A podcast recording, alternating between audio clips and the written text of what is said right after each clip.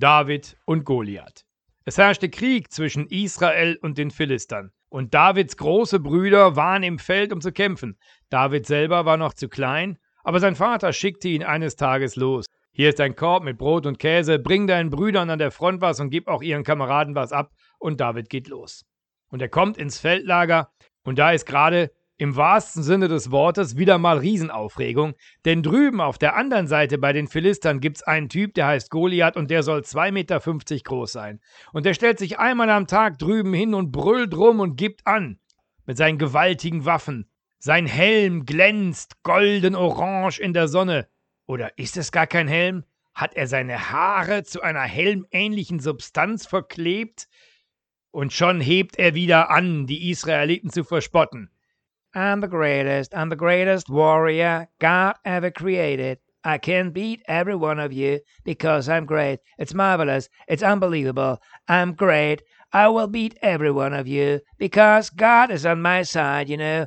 He's always on the side of the one who is great, like me, and I am great. Auf Deutsch nochmal und in der Stimme, von der ich früher immer dachte, dass es die Angeberstimme wäre.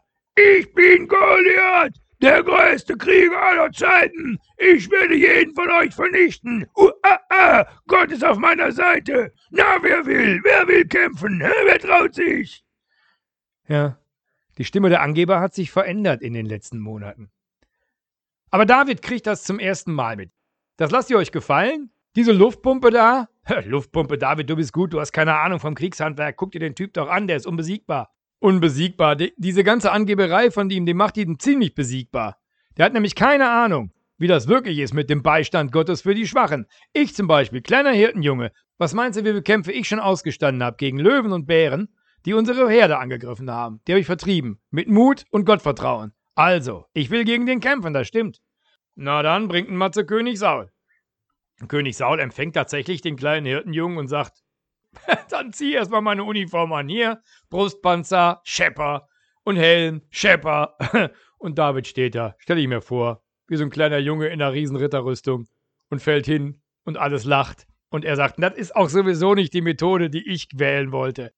Und er geht runter zum Fluss, holt sich ein paar flache Steine, steckt die in die Tasche, tritt auf den Goliath zu und sagt, ich kämpfe mit dir, und zwar im Namen des lebendigen Gottes. Welchen Gott du da meinst, weiß ich nicht, aber der lebendige Gott ist auf der Seite der Schwachen.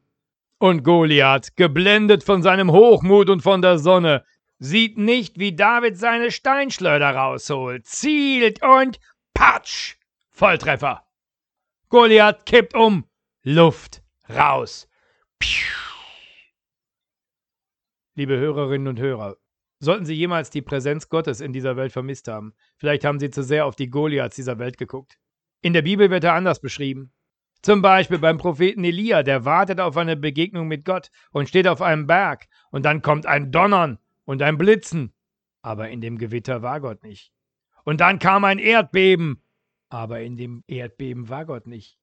Und dann steht da so schön, kam ein säuselndes Sausen und siehe, darin war Gott.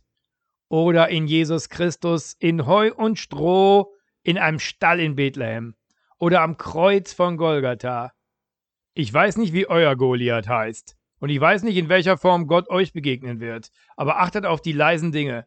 Zum Beispiel der Regenbogen, der in meiner tiefsten Trauer plötzlich da war.